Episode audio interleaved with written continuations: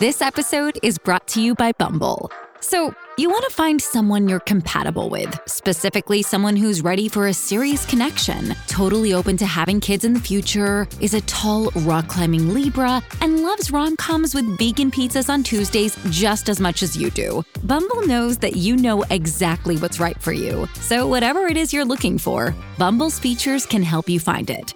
Date now on Bumble. Welcome to the first season of Flusterclux, when we launched at the beginning of the pandemic as a mom's retreat. We're no longer stuck in our houses, but most of us feel stuck in our anxious patterns. I'm Lynn Lyons, an anxiety expert, speaker, mom, and I've been a therapist for over 30 years. And I'm Robin, your co host and Lynn's sister in law. Parenting is a Flusterclux. And we'll help you find your way. How are your kids doing? This has been a crazy 2020. I mean, things were changing month by month, then week by week, now day by day. And what I'm hearing, and perhaps what you're experiencing as parents, is that kids are feeling more emotional. Maybe you're seeing an uptick in their anxiety. They're a little more withdrawn, more depressed. Maybe there's an increasing feeling of, of anger or fear or frustration about what's going on in the world with the virus and with the protests. So today we're going to take questions from you, the listeners, about the things you're seeing emotionally in your kids and what we can do to help as we try and navigate what continues to be such a tricky time. Hi, Robin. Hi, Lynn. How are you doing today? Just riding that Corona coaster. It's definitely it's a heavy time. It is a heavy time. And I think that what we're what we're going to talk about today I think is just how this is becoming almost too much for kids in a lot of ways. And of course, I don't mean to sound hopeless and negative because that's not not how I feel about kids and their resiliency and their ability to manage things. But I think probably the way that we feel like it's just sort of, you know, oh, one heavy thing after another. I think they're feeling it too and parents are noticing it. Definitely. I have the first listener question that we're going to ask you. Okay. Which is my typically emotionally regulated six year old daughter has started to melt down and be so defiant at the smallest frustrations or requests. It's so hard to know when to give love and grace, usually in the form of a hug and a snack, and when to move to consequences for rude behavior and disobedience. I feel like the line is always shifting, and I want to avoid either extreme. What do I do? Well, first thing you do is let's remember she's six. And so there's a lot of developmental stuff that's going on in six year olds it's a really busy time because they're figuring things out. They're moving into more what used to be called the latency stage. They're moving, they're, you know, they're firmly out of toddlerhood and into, you know, sort of developing their personhood. And so it can be, it can be a tricky time. What we want to pay attention to with, with a little six year old who's feeling to you as if she's more fragile, her bucket gets filled up quickly, she isn't able to tolerate things, maybe maybe she's feeling a little bit more rigid, is that she doesn't have the ability in all that has been happening in the last few months to really understand or fully articulate what's going on inside her. So there's a lot going on. I'm guessing that she wasn't in school because nobody was, and that your lives have changed and she's not seeing her friends and she's not able to do the things that she normally likes to do. And remember that when you're a little person, time moves along differently. So a year in your life or a half a year in your life when you're six is a huge chunk of your life. So what I would do with her is that when she is melting down, when she is being defiant, I would offer for her, and, and again, not right in the middle of the storm, because no learning happens in the middle of the storm, but I would offer her some language so that she may begin to understand what she's feeling and what's going on. So one of the things that I do in therapy is say I'm talking to a, a child and I'm saying, do you have any idea why you might be reacting that way? Or do you have any idea about what might be going on? And they'll say, you know, no. Or maybe it's pretty obvious. Maybe their parents are going through a divorce or maybe their puppy just ran away or maybe maybe they didn't, but I said, do you have any idea why you're, why you're feeling this way? And they say no. And I say, well, I don't know if this applies to you, but here's what I know about kids that when this is happening or this is happening, they could feel really frustrated or they could feel as if their bucket is full and they cannot handle one more thing in their bucket or else they're just going to overflow. And I wonder if that feels like it for you that when, you know, when you can give the situation, when this happens or when this happens, you start to feel really frustrated. Sometimes I'll, um, uh, for a little six year old, you might say, where do you feel it in your body? And I'll say, you know, when I get really angry, I feel it right between my eyes and sometimes in my throat. Where in your body do you feel all that frustration and all that melting down? And you just give her the language to be able to talk about it. You're prompting her. If she says, I don't know, that's not the end of the conversation. That's when you say, well, maybe this is happening or maybe you're feeling this. Even if she doesn't say, mommy, you're exactly right. Oh, you're brilliant. I am feeling frustrated with the lack of social contact I've been having lately. Even if she says, even if she says, "Oh no, I, you know, I don't know, I don't know," you say, "Well, that's a possibility." It's really okay for her to just hear you talking about it because then you're modeling for her, putting words to her feelings. You're modeling for her how we can sort of understand the the interaction between what's happening in the outside world and what's happening in our inside world. And then you're you're showing her how to do that. So you're really just sort of leading the way for her. And it's okay if she just sort of stares at you blankly. You're still showing her how to do that. Yeah, there's still that the validation point of mm-hmm. you lead in with validating that they're feeling something. You don't have to solve why mm-hmm. they're feeling it because that might be a little harder and it might be something that they aren't equipped to do. Right. But if you can at least say, boy, I see how frustrated you are and those ideas that you had and I and I can tell you're really frustrated. Mm-hmm. That's the first step. And it's also easier on the parent. Like it's not that hard to validate their feeling. It's not. And you know how I always say the two words I couldn't do my job without would be the two words of course. Um, the other the the three words that are really helpful for me and I think really helpful when you're trying to help a child work through something and figure something out is I don't know. Because I say to kids a lot, now I don't know if this is the case with you. Or I don't know if you've had this experience. Or I don't know if this makes sense to you. And right away, you're just opening the door. You're not telling them how they're supposed to feel. You're not telling them what, you know, you're just saying, I don't know. And lots of times they'll, they'll sort of say, they might correct you or they might say, yeah, I think that's right. Or they might say, yeah, I don't know either. So think about using that phrase with your little six year old. I don't know if this is the case with you, but here's what I've noticed. To validate a child's feelings is easy to mm-hmm. remember to validate and not react that's the hard thing as a parent. That is the hard thing. I have to really work hard to remember and i don't always remember. No of course because and then the other thing too about in terms of, of consequences and, and punishment, I just want to say this too, is that particularly this is such a hard time and kids are feeling things in so many big ways. You don't want to just let the behavior, if, if she's acting in a way that is not acceptable in your family, it doesn't mean that by validating her feelings that then you're letting her off the hook for the way that she behaves. Like, for example, we used to have this, a family that we hung around with when my kids were really little and the little girl, I mean, I can say this now, like, you know, I, I, I should be saying like she was clearly feeling a lot of big feel- feelings, but also she was just like a little pain sometimes. And she would hit my kids and hurt my kids. And her mom would, uh, she'd be like, pinching my kid and her mom would say, I think you're feeling sad right now. And I would be like, oh, for the love of Pete, right? So you still want to step in and say that behavior is unacceptable. And what I often did with my boys, and I referred to this in a, a previous episode, I think when they were watching the uh, video game till four in the morning or something, is that I'll say, that's not acceptable in this house right? In our family, that's not how we treat each other. What do you think you could do to make it better? Or what do you think you need to do to help make the situation right? And it might be if she was mean to a sibling or if she yelled at you, let her begin to come up with some solutions, some ways of being able to accept responsibility for what she did.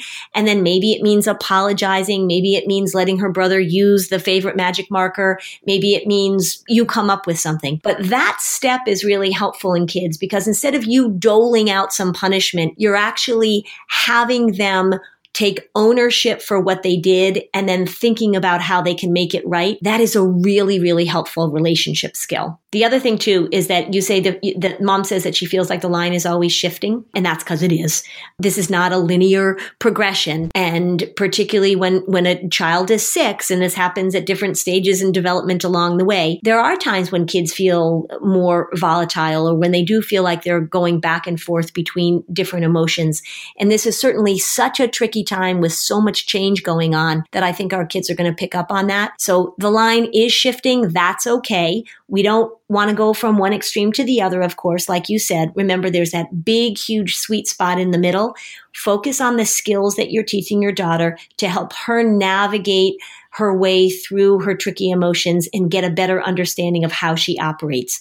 Six, right? She's six. So we're not going to have huge expectations that she's going to have these great insightful breakthroughs, but you are paving the path for language and understanding that's really going to come in handy when she's 13, for example, if you can begin to use that language. Don't be all psychobabbly with her because she's not going to like that now and she's certainly not going to like it when she's 13. But just say, it seems to me, or I've noticed that, or I don't know, or I can see you're feeling this. That's going to help her with her emotional literacy. Picture the thing that you've always wanted to learn, and now picture that you're learning it from the person who's literally the best in the world at it. It's fantastic, and that's what you get with Masterclass. I recently listened to Matthew Walker's talk on sleep and the importance of consistency with sleep. I loved Bobbi Brown's Masterclass, gave me all these tips about putting on makeup because, you know, I'm in front of a camera sometimes and I want to look good, and Bobbi was such a big help. So, this year, learn from the best to become your best with Masterclass. Don't just talk about improving. Masterclass actually helps you do it. Like I actually put on makeup the way that Bobbi Brown taught me how to put on makeup. This year, learn from the best to become your best with Masterclass. Don't just talk about improving. Masterclass actually helps you do it. Masterclass offers over 180 instructors. So, whether you want to master negotiation with Chris Voss, think like a boss with Martha Stewart, or maybe you want to learn how to just make your makeup look better with Bobbi Brown, or sleep better with Matthew Walker, with Masterclass, you get unlimited access to intimate one on one classes with the world's best. I loved it. There are over 200 classes to pick from. New classes are added every single month, like a class that talks about your gut health. So many interesting things to learn. So, every new membership comes with a 30 day money back guarantee. So, there's absolutely no risk. Right now, our listeners will get an additional 15% off an annual membership at masterclass.com slash fluster. Get 15% off right now at masterclass.com slash fluster. Masterclass.com slash fluster. Robin and I travel a lot. And part of traveling is that you learn that you have to compromise, right? So maybe you're not going to get the best seat on the plane. Well, you know where you shouldn't compromise? You shouldn't compromise with your health care. When it comes to your health, there's no compromising, everybody. Don't go back to that one doctor who didn't really pay attention to you, who rushed you through your appointments. Check out ZocDoc. This is the place where you can find and book doctors who will make you feel comfortable, listen to you, and prioritize your health. And you can search by location, availability, insurance. So, literally, no compromises here. ZocDoc is a free app and website where you can search and compare highly rated in network doctors near you and instantly book appointments with them online.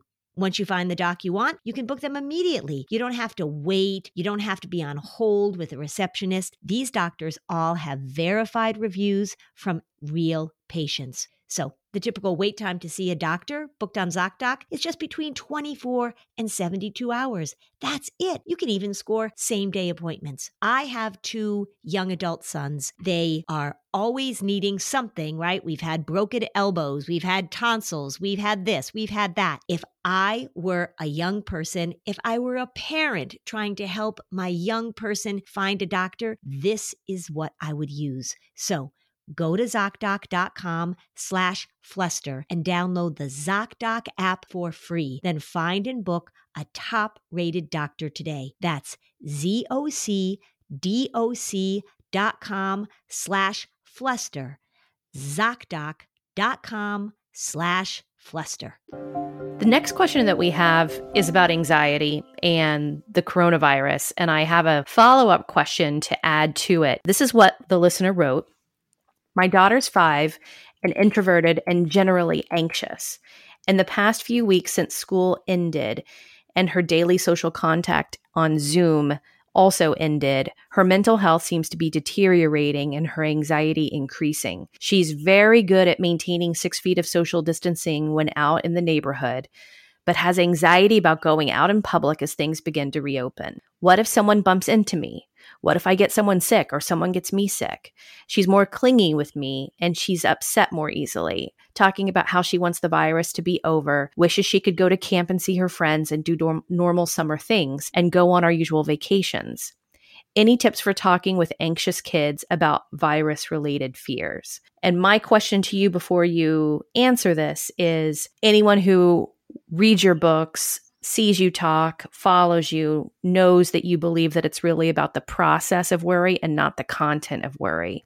Mm-hmm. But given that we're in a pandemic and that there are all of these new ways we need to handle things, does the process change any? A little bit. When I've been doing a lot of these parenting talks during the pandemic, one of the first things that I would say when I would open the talk is that if people are familiar with my work, you know that I always say it's not the content, it's the process. Content doesn't matter. And yet here we are in the middle of a pandemic and there is some real content and so we can't completely dismiss the content as irrelevant because it's not a story being made up by your worry part that's, that's creating a narrative in your prefrontal cortex where worry lives. There's a pandemic and we need to think about these things. So we certainly have to address the content because it's a real thing. However, what you will notice is that if you have an anxious child, and what this mom said is that her little five year old is, is generally anxious at her baseline, that you will still see the seeking of certainty that defines the anxious process. So you'll still see this child saying, I need to know that I'm going to be safe. I want answers to all my questions. And what we really want to help kids do is to be able to recognize that even in this pandemic, and we're going to follow certain protocols and we're going to do certain things to, to increase uh, the likelihood that we won't get sick unless we are in our house houses completely quarantined and not seeing anybody we have to accept reasonable risk so what the difference would be is that if you had a non-anxious kid and you were saying, look, we're going to go out and we're going to keep our six feet of social distancing and we're going to make sure when we come home, we're going to wash our hands and wear our masks and all that kind of stuff. If a non-anxious kid bumped into somebody, they might say, Oh, mommy, I just bumped into that guy. And you'd say, well, that's all right. You know, this isn't about perfection, but it's, you know, just come over and pay attention a little bit. And they would say, okay. But an anxious kid, then right here comes the doubt here comes the uncertainty. And here comes the imagination of an anxious kid going to that worst case scenario. So we still want to talk about reasonable risk compared to the, the demand for certainty that anxiety wants. So we still can pull out that worry part. We can call it Sally. We can say, you know, Sally has to know everything. She wants to be a hundred percent sure. So there are skills that we want to teach you to be safe during the pandemic, but we still have to accept that it's not going to be 100%. This applies to many things. The example I can think of is having a child who had a bad experience with a dog. I even had a, a client, more than one client, but one client that got, that, that, that was bitten by a dog. And then the anxiety became global that I can't go near any dogs. I can't go anywhere where there might be a dog. I have to have a hundred percent certainty that there will be no dogs. Now that's not a reasonable way to go through life. But on the other hand, the content does matter because we're not going to say to this child, all dogs are safe, that you should walk up to any dog, you know, you're just worried about getting bit by a dog, but that's, that's just your worry making up a story. We want to teach the skill of how do you recognize or how do you approach dogs or how do you have a, a, a certain way of dealing with dogs that you don't know that in, increases the likelihood that you won't run into a problem. Does it make it 100% safe? No, it doesn't. And remember, that's always anxiety's criteria. So we want to talk about the worry demanding certainty and how we as a family are going to instead talk about reasonable risk and how, how we have to tolerate not knowing everything all the time, which I bet that this little girl who's five, that's probably one of her patterns in and out of the pandemic.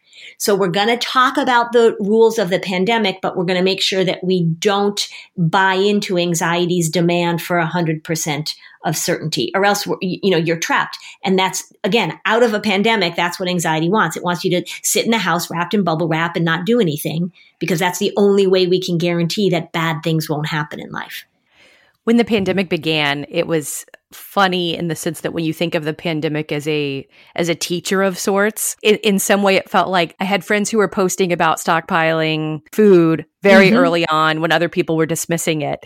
And mm-hmm. and they were like i am anxious and i was right. And yeah, so right, right. you know yeah. the pandemic provided all these opportunities for worst case storytelling. Yeah. My cousin who who always has lots of toilet paper and uh, you know everybody always we always teased him about how he always had such a supply of toilet paper. Well you know what? He sent me a box of toilet paper so i was really grateful for that. That's right. Right. And it is, it is it is the ultimate uncertainty as well. So that's right how we approach this is no different than really anything else. Right. Cause think if she's, you know, she's some, if she hasn't learned to ride a bike yet, that's going to come up and she's going to say, how do I know that I won't fall down? How do I know that I won't hurt myself on my bike? How do I know, right? I want to make sure that before I get on this bike, I want to guarantee that will, that it will all go perfectly, that I will be safe, that I won't get hurt. And we, we have to make room for the possibility that when you're learning how to ride a bike, you could fall down and scrape your knee. You can still get caught in trying to create certainty around a pandemic in a way that will not work and will actually exacerbate the anxiety for sure. There are certain things we're not going to do. There are certain things we're not going to, you know, take risks with now because there's a pandemic, but it doesn't mean we're all going to stay in our houses, you know, sitting in a sitting in a bathtub full of Purell, right? We're just not going to do that. And yet I bet some people have yeah, that's not a good long term strategy. I'll just say that. Definitely not.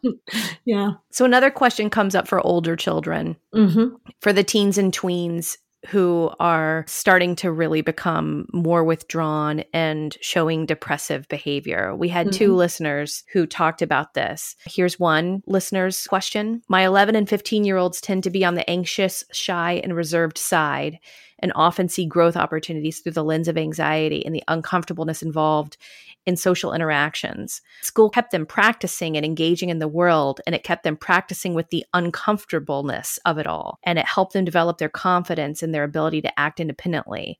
And their anxiety with the outside world is creeping in now and taking hold now that school is over for them. Mm-hmm. And then another girl because I think that this is actually really common with this age group.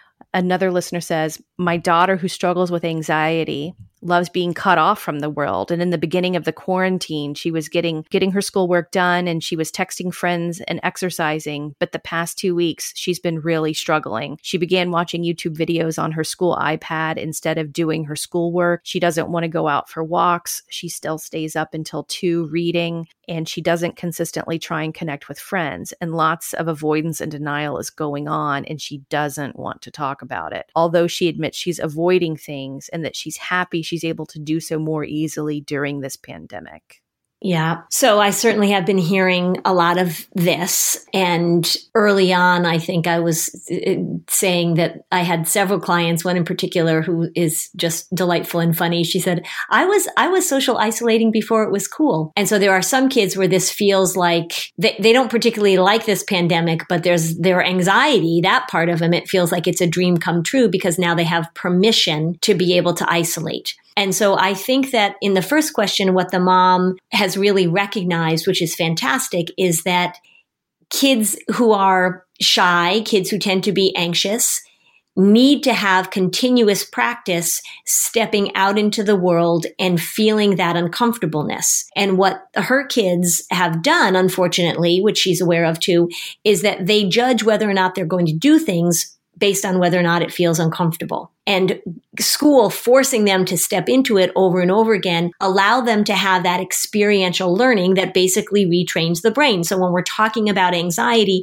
we really need to give that fearful part of the brain information continually so that it builds some new neural pathways. The confidence comes from stepping into the situation feeling uncomfortable and then moving through it. Confidence doesn't come first confidence comes after. And so with school not being that sort of automatic practice, then it's easy for kids that tend to be more introverted and more anxious to sort of slip back into that comfort of not having to, to step into these things. So it's really important to talk to them. And if this mom, and for any of the moms out there who have kids that tend to be anxious and reserved, it is really important for them to understand why it is that we want them to get uncomfortable. And again, it's not the content, it's the process. So a lot of times we'll say, well, it's really important for you to get uncomfortable because someday you're going to have to go into a job interview or someday you're going to have to this, or I need you to advocate for yourself.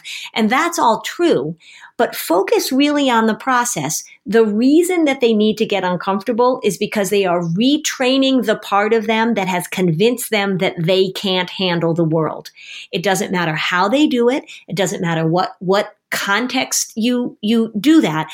But being able to continually having them practice this just as you would have them practice the piano if they were learning to play the piano just as you would practice anything we're laying down pathways in the brain so so that they can begin to to move in a different direction away from the avoidance that the anxiety is is is so uh, capable of. What have you done with some of the families of the clients that you see? What homework assignments have helped keep their withdrawn teens and tweens engaged in something for right now? Yeah, yeah. So the first thing I'll ask is um, tell me something right now that makes you feel uncomfortable that you could do based on the fact that you're not in school.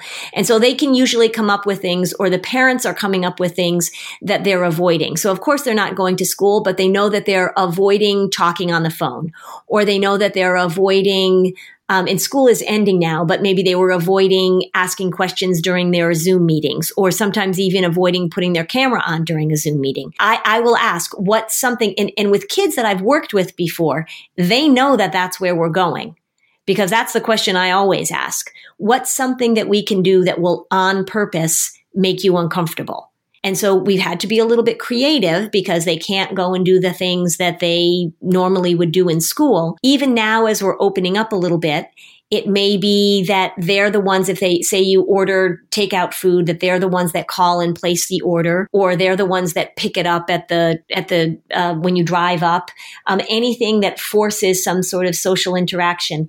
Coming up with things like maybe calling and asking a store, uh, what time do they close? Even if you're not going to go to the store, just calling and having that conversation. Looking, if you ask a kid what makes you uncomfortable, or if I ask a parent what what could he do that will make him uncomfortable, they're pretty good at coming up with things. So I don't really care what it is. Reaching out to people, advocating for themselves in an email with a teacher, that kind of thing.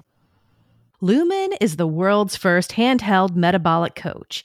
It's a device that measures your metabolism through your breath, and on the app, it lets you know if you are burning fat or carbs, and it gives you a tailored guidance to improve your nutrition, workouts, sleep, and even stress management. So, how Lumen works is that you breathe into the Lumen device first thing in the morning, and you'll know what's going on with your metabolism, whether you're burning mostly fat or carbs. And then Lumen gives you a personalized nutrition plan for that day based on your measurements. You can also breathe into it before and after workouts and meals, so you know exactly what's going on in your body in real time.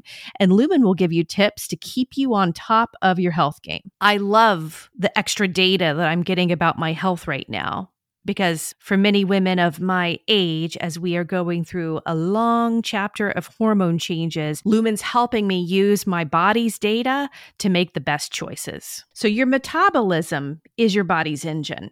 It's how your body turns the food you eat into the fuel that keeps you going. And because your metabolism is at the center of everything your body does, optimal metabolic health translates to a bunch of benefits, including easier weight management, improved energy levels, and better sleep, which is key. So, Lumen gives you recommendations to improve your metabolic health. So, what is metabolic flexibility and why should you care? Well, the key to metabolic health is something called metabolic flexibility.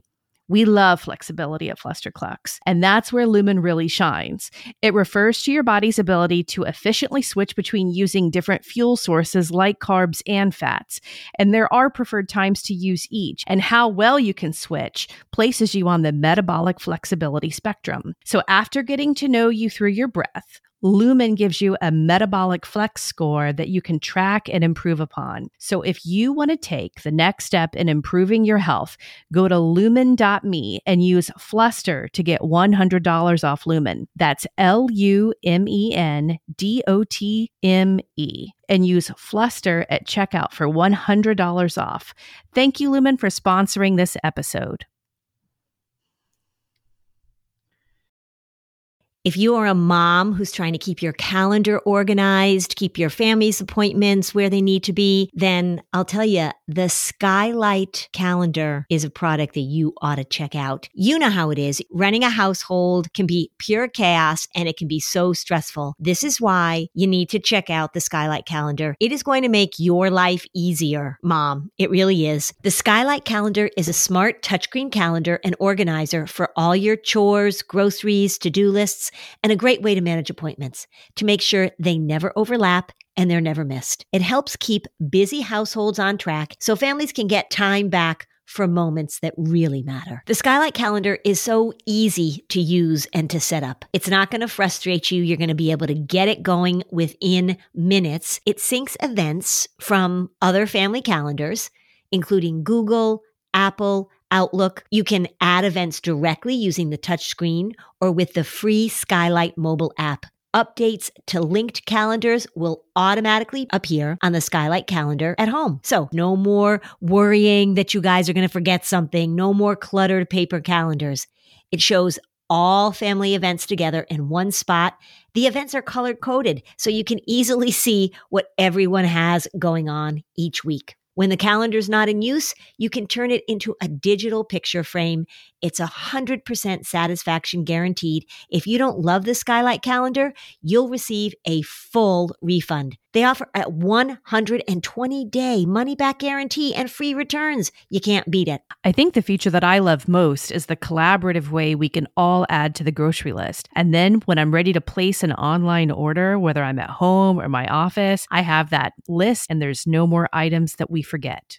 So, as a special time limited offer for our listeners, get 15% off your purchase of a Skylight calendar when you go to skylightcal.com slash flusterclux. That's S-K-Y-L-I-G-H-T-C-A-L dot com slash flusterclux. Mother's Day is coming right up, so order today to get 15% off your purchase at skylightcal.com slash flusterclux. So, do you find that when you've instructed teens and tweens to reach out, like calling a store. And I actually recall you maybe mentioning this in one of your talks that you had one of your clients go to a burrito store and ask for lo mein or something, you know, like. Yeah, he went into a bagel store and ordered a pepperoni pizza. He had to get embarrassed and he had to get uncomfortable. Mm-hmm. Do you find that those kind of interactions that it could even be done from the safety of your home still help the discomfort of social anxiety? Yeah, if you're forced to do it in the home, which we've been forced because of this, it's not ideal. I'd much, you know, in a perfect world when we're not in a pandemic, I want them to be outside of the home, but uh, I'm going to use, I'm going to work with what I've got. And so it's better than nothing. Yeah. I mean, ideally, do I want him to walk into the store? Do I want him to go to the restaurant and order? Do I want him to go meet with his teacher? Do I want him to? Yes. I mean, I have one one client that one boy that's been working through this because he works at a, a store, a, a, an essential store that stayed open, and so he's had opportunities that he's needed to change his work schedule, or he's had to talk to a coworker about something, or he's had to let his manager know that he can't come in until a certain time because he has a dentist appointment. So all of that stuff, the more outside they're doing it, the better for sure. Sure, but I'm just going to work with what I've got. And the other thing too, and I, this is a question I thought you were going to ask, Robin, um, is that when you ask teenagers to do this, um, do they do it? Like, or why don't they say like, no, that's stupid? And that again is because they have to understand my rationale for this. I've got to get them to buy in and to understand that this is why we're doing it. I'm not doing it just to make them uncomfortable. I'm doing it because we're laying down some new track in your brain and we're giving you the opportunity to develop confidence through your actions.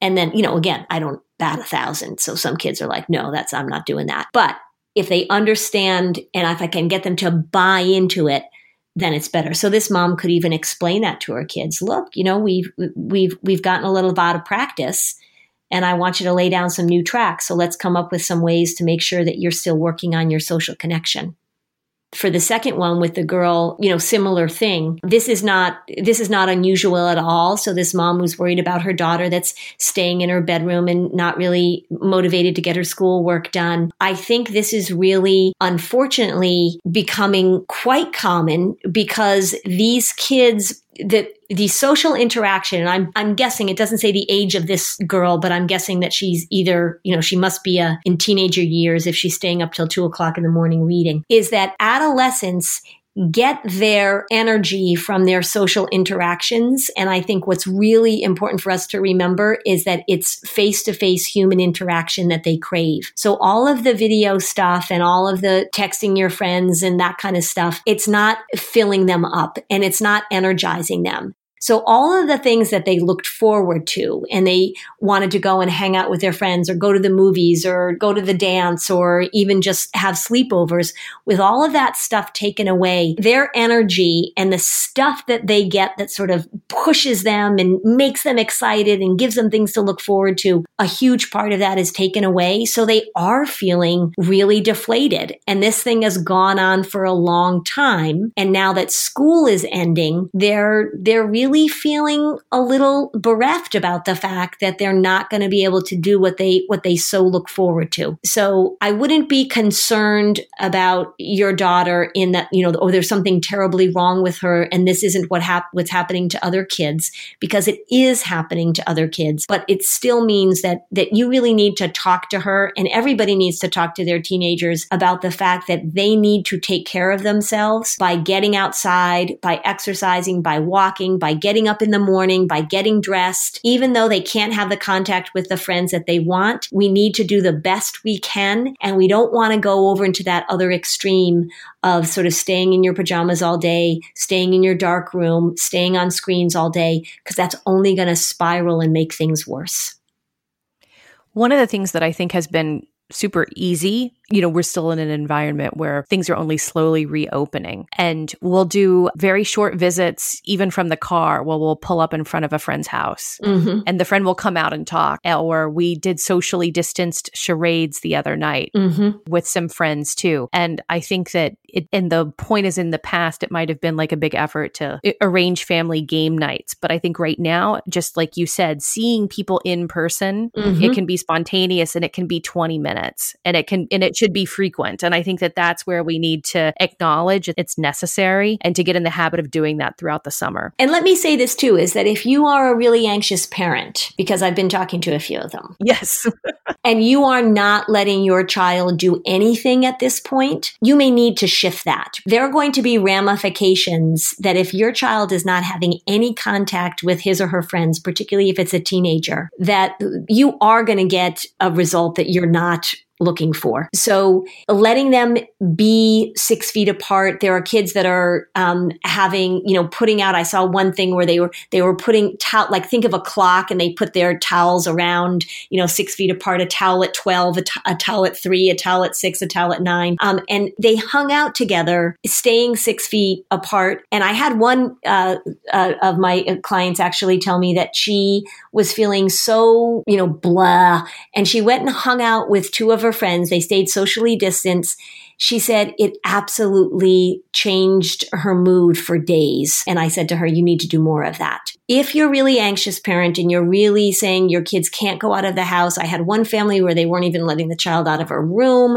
Uh, I put an end to that. But really pay attention. They need to see their friends and it's okay for them to see them as long as you're taking precautions, let them be in the presence of their friends because we cannot keep them away from their friends. This is not sustainable. It's not good for their development. There was something else I wanted to say too about this teenagers and and the shy and the anxious ones and i think it has to do with the fact that the mom in the second question said that the daughter is really not wanting to talk about it and that she's she there's she knows there's avoidance going on but she doesn't want to address it. I think again you can have a conversation with your daughter where it's okay if she doesn't answer. You can even write her a little letter and have her read it. I i think that's a really good way to communicate sometimes with a teenager that you feel is is talked out or is shut down. These are the questions that i would i would want to ask her if she were in front of me is that what what is she going to learn from this avoidant anxious part of her What's that part going to teach her?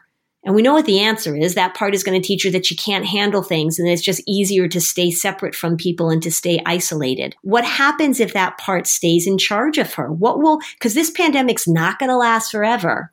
But what, what if we, if that anxious avoidant part continues to get stronger and continues to be the dominant voice inside of her? And what are the skills that we want her to work on in terms of managing her own mind and body, knowing that she might be a little shy, she might be a little introverted? What are the things that she has to pay attention to as she's taking care of herself so that this anxious part doesn't rule her and doesn't become stronger over time? Those are the questions that I would want her to think about. I talk about it a lot, so I want to recommend what we use to manage screen time and internet safety in our house. We use the Circle, and it ensures age appropriate filters for searches from little kids to teens, and it lets you set daily limits for different apps and social media. It also controls your kids' Wi Fi schedules. Our link in the show notes will get you $20 off of a Circle, and I highly recommend one. The final question is about anger and fear about the news. Mm. My kids are picking up on how much I'm upset and angry by the current events, and I don't want to shelter them from what is going on since we are a white family in a pretty white bubble, the way I might want to shelter them about other disturbing news. I follow age appropriate guidelines of talking about racism with my children, but I'm questioning what emotional management should be used here too.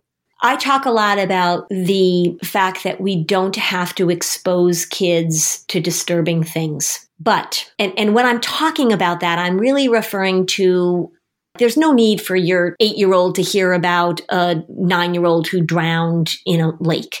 There's no need for them to hear about some horrible thing happening to another person in an accident or something like that. So it really is okay to shield our kids from horrible events that happen. Racism is not one of those things that we should shield our kids from. So not talking to our kids about this in age appropriate ways and not finding a way to have a discussion with your children about this is really part of the problem. So being able to say to your kids, this is really upsetting to me.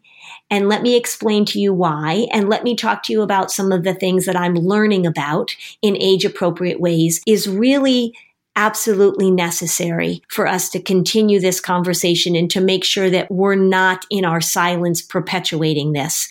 Where emotional management comes in is that remember our kids are looking to us to determine the best ways to manage difficult things. So if this mom is lying in her bed sobbing, or if she is ranting and, and being furious and angry, and that gets in the way of being able to talk to your children in a very often emotional and sincere and heartfelt way about the things that you need to pay attention to and the things they need to pay attention to, it's okay for them to feel uncomfortable with this. It's okay for them to feel angry and upset about this. It's okay for them to feel confused about this.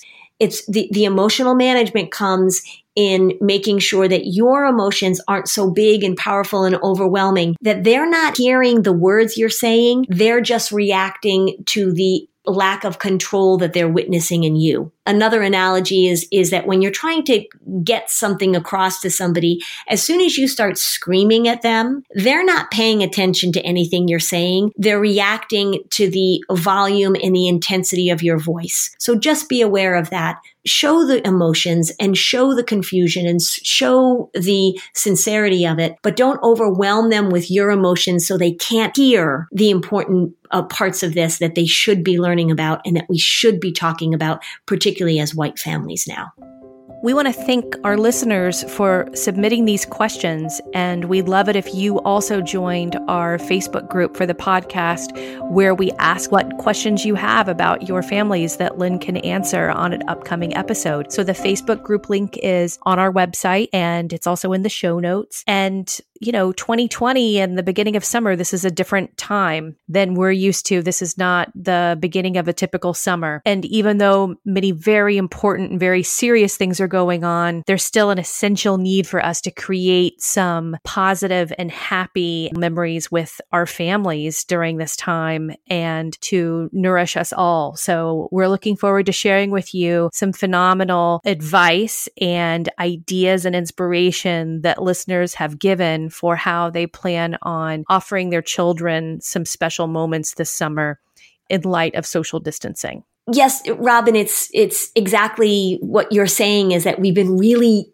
tackling some heavy stuff and dealing with really big feelings and really big events. But as always, it's so important that we find those moments of joy and connection with our family. And, and if you've got kids, you need it and they need it. So I'm really looking forward to some great ideas that we're going to be able to share next time.